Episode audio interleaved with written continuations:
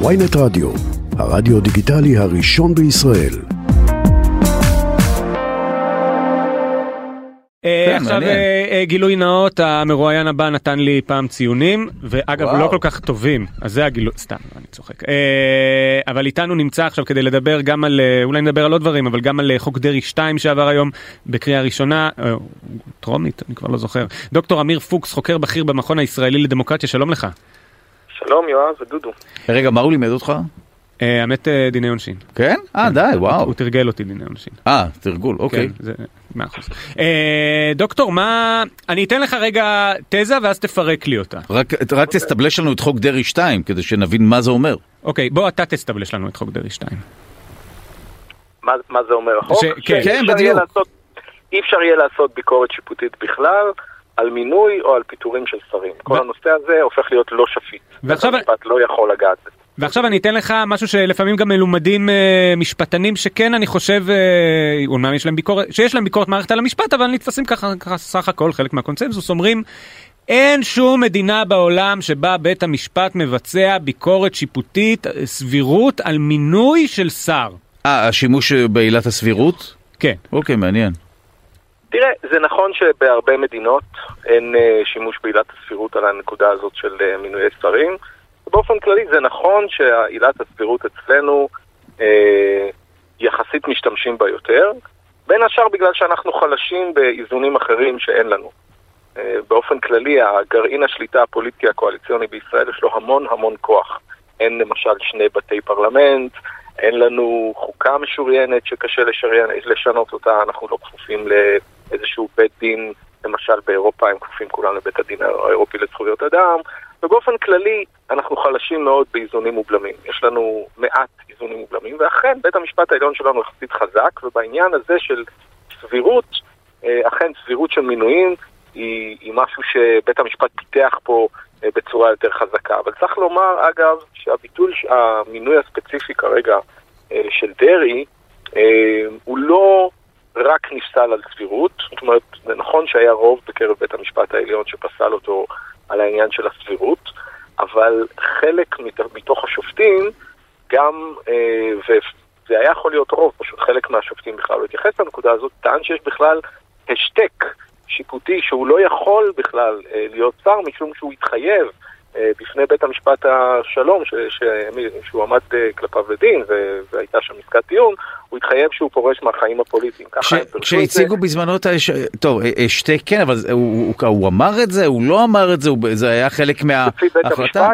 כן, כן, לפי מעניין. בית המשפט מה שהוא אמר אוקיי. בהחלט אפשר היה להבין ככה, אה. וגם מה שאמר עורך הדין שלו. ובסופו של דבר, חל- חלק מהשופטים אמנם על עילת הסבירות, אבל חלק גם על לא. חלק על העניין של ההשתק שזו לא עילת הסבירות, טען שהוא פשוט לא יכול לכהן כשר, מעין אכיפה של, ה, של, ה, של מה שנאמר אז בבית משפט השלום. כי זה הקל איתו, בזכות, לפחות לפי אה, מה שבג"ץ חשב, ככל, ה, ה, ה, ההתחייבות שלו גרמה להקלה בעונש שלו. ולכן, אגב, לא אמרו, טוב, אז אנחנו רק מבטלים את עילת הסבירות, אלא הפכו את כל העניין הזה ללא שפיט בכלל. Mm. זאת אומרת, שאי אפשר יהיה בכלל לגעת בזה, כי ידעו שזה לא יספיק, כי אז יישאר העניין אבל רגע. זה לגמרי ברור ש- עוד מילה אחת. שהכוונה היא רק בהרבה להס- מקומות, כן. בהרבה מקומות אחרים שבהם אכן אין אה, ביקורת שיפוטית על הסבירות, אבל יש לפחות לפעמים איזה שהם איזונים אחרים, כמו למשל תנאי כשירות מסוימים. אצלנו, זה נורא מצחיק שהחוק אומר לא יהיה ביקורת שיפוטית, אלא חוץ מאשר על תנאי הכשירות. אתם יודעים מה הם תנאי הכשירות להיות שר? לא, תנחשו. אין. אה, רגע, מעל גיל 21. גם לא. אזרח ישראלי, ושיש לו דופק, זאת אומרת... אה, דופק מופיע ה- בחוק? כי יכול להיות ש... אה, כן, כי תקשיב, אמיר, יש אם- סיכוי. אם הוא- ימות אז- הוא מפסיק לכהן. אבל נגיד הבת הקטנה שלי, שבמקרה נמצאת איתי די קרוב, יכולה להיות שרה. חוץ מזה, גם אין כמעט הגבלה מהבחינה הפלילית, ולכן, למשל, אצלנו לא כתוב בחוק ששר לא יכ- לא יכול לכהן עם כתב אישום. אה, אם אתם בטח מכירים את התקדים שגם הוא היה אה, עם דרעי בזמן שרבין היה ראש הממשלה, כן. שבית המשפט החליט שזה לא סביר ששר, ששר יכהן עם כתב אישום על שוחד. אז אצלנו זה לא כתוב בחוק. גם לא כתוב בחוק, אגב, ש, ששר שמואשם ברצח לא יכול להיות אה, שר, ולכן אם החוק הזה עובר, אז יכול להיות גם אה, שר שיש לו כתב אישום עוד יותר חמור משוחד, וכנ"ל גם יכול להיות שר שהורשע בעבר על, אה, והשתחרר, רק שעברו שבע שנים מאז השחרור שלו, ואז הוא יכול לשוב ולהיות שר גם אם הוא הורשע בעבירות הכי הכי חמורות. זאת אומרת, אין בכלל תנאי כשירות. אז הדבר היחיד שהיה לנו זה כן ביקורת של בית המשפט שהופעלה במקרים כל כך כל כך נדירים. אבל לתחושתי הבעיה המרכזית עם חוק דרעי בכלל לא הייתה, היא לא הסוגיה עצמה, כמובן שזה חשוב, אבל עצם העובדה שזה חוק בעל משמעות פרסונלית. אבל זה בהכרח, זו הסיבה שבשלה אה, הוא נחקק החוק הזה? בוודאי, זה, אף אחד לא מסתיר את זה בכלל. גם mm. החוק הקודם הרי, למה אנחנו קוראים לו חוק דרעי 2? כי כבר שינו פעם אחת את החוק, כי בחוק הקודם דרעי לא עמד מבחינת תנאי כשירות. עצם זה שהוא נדון למאסר ולא עברו שבע שנים, הוא היה חייב ללכת ליושב ראש ועדת הבחירות ולקבוע שאין קלון, והוא לא הלך. אז הוא פשוט תיקנו בשבילו את החוק. כבר רצו לי בשבילו חוק פרסונלי אחד, אבל בית המשפט לא התעסק עם השאלה של שימוש לרעה בחוק יסוד, אלא פשוט פשל, פשל, פסל אותו על, אה, על חוסר סבירות ועל ההשתק. אבל עכשיו מתקנים רק בשביל דרעי, וזה פה, יש פה מימד פרסונלי, הייתי אומר, בריבוע. זה גם חוק שנועד בשביל אדם מסוים, בדומה לתיקון הקודם, אבל זה ממש חוק שנועד להתגבר על פסק דין ספציפי של בית משפט בעניין שלו. איזה מסר זה נותן לאזרחים, אתה יודע, לאיזה אזרח מאיתנו יכול להיות שאנחנו נלך לבית המשפט העליון, הוא יפסוק משהו בעניין שלנו שאסור לנו לעשות משהו, ואז פשוט יחוקקו חוק מיוחד בשבילנו. זה מראה שבעצם הנבחרים הם מעל החוק ולא כפופים אליו. אבל ממש קשה בשלטון. מה שיגידו לך מהצד השני, ושוב אני רק מייצג את העמדה הזאת רגע, זה ששר הוא לא סתם שר. הוא נבחר על ידי מי שהצביע לו. עכשיו, אנחנו מכירים כבר, או אני אזכיר את מה שכתב שטיין, השופט שטיין, בפסק אוקיי. דין של דרעי, שהוא אמר, אתם לא מצביעים לשר, אתם מצביעים נכון. למפלגה. נכון. נכון. אבל, שוב, זה, הוא מייצג ציבור והציבור גם אם לא רצה אותו כשר רצה אותו כנבחר ציבור כלומר הוא מייצג משהו גדול ממנו אנחנו קוראים לזה פרסונלי אבל זה לא שהחשיבות הוא דרעי עצמו כאדם אלא כנבחר ציבור. בוודאי אבל אבל יש גם חשיבות לחוק.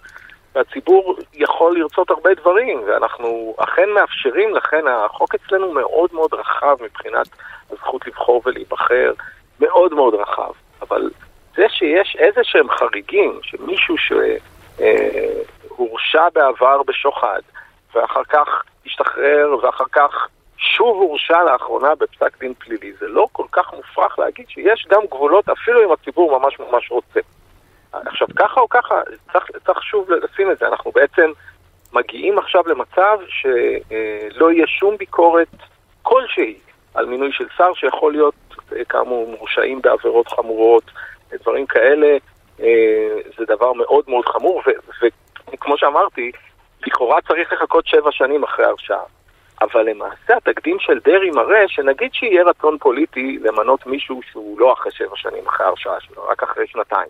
אז מה יעשו? יתקנו את החוק, כמו שתיקנו בשביל דרעי כבר פעם אחת. כי למעשה, אם אפשר באמת לתקן חוקים ככה, באופן פרסונלי, ולהכיל אותם מיידית, לא בגלל שאנחנו חושבים שצריך לשנות את דיני השירות ונכיל אותם בעוד uh, בכנסת כן. הבאה, אלא אנחנו רוצים לתקן אותם עכשיו, זה מראה שהחוקים האלה, הדינים האלה לא שווים כלום, הם בעצם...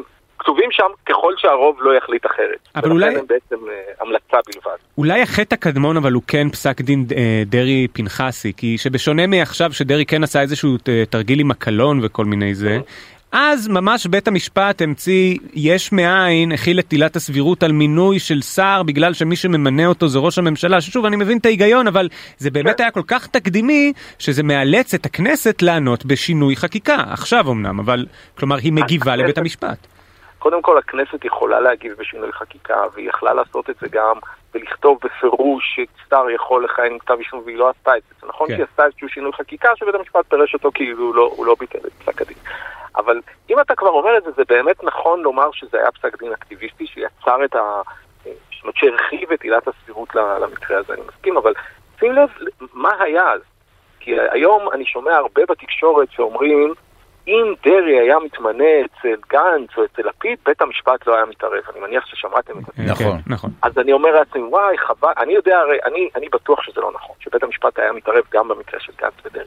אבל איזה חבל שאין לנו מקרה דומה להוכיח כן, שזה, אוקיי. שזה לא נכון. הרי יש לנו את המקרה של ממשלה, ממשלת שמאל, של רבין, שבית המשפט פשוט פירק לו את, את הממשלה. רבין הלך לבית המשפט והתחנן שיש לו את הסכם אוסלו להעביר, את הסכם אוסלו ב', והוא חייב, וזה הסיבה מבחינתו.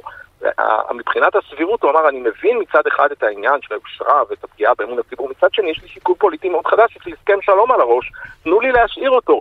בממשלה זה חשוב לי לקיים את הממשלה שלי, ובית המשפט הכריח אותו לפטר אותו, זה רק מראה שבית המשפט עשה את זה כן משיקולים של יושרה ואמון הציבור, ולא משיקולי שמאל ימין וכולי, הוא פשוט פירק ממשלת שמאל שעמדה לעשות הסכם עם הפלסטינים. למי שחושב שבית המשפט העליון אה, אה, עושה איפה ואיפה או משהו כזה, זה דווקא דוגמה בדיוק בדיוק הפוכה. בסדר, אבל דוגמאות לראש ממשלה שהכניסו לכלא או שפתחו נגדו בחקירה ואז הוא נאלץ להתפטר, אין לך. סתם, זו הייתה בדיחה, זו הייתה בדיחה, זה גם אתה באוטיזם. הוא התפטר אבל לפחות לא היה צריך את בית המשפט בשביל זה. בסדר גמור, אה, דוקטור אמיר פוקס, חוקר בכיר במכון הישראלי לדמוקרטיה, המון המון תודה לך. תודה לכם.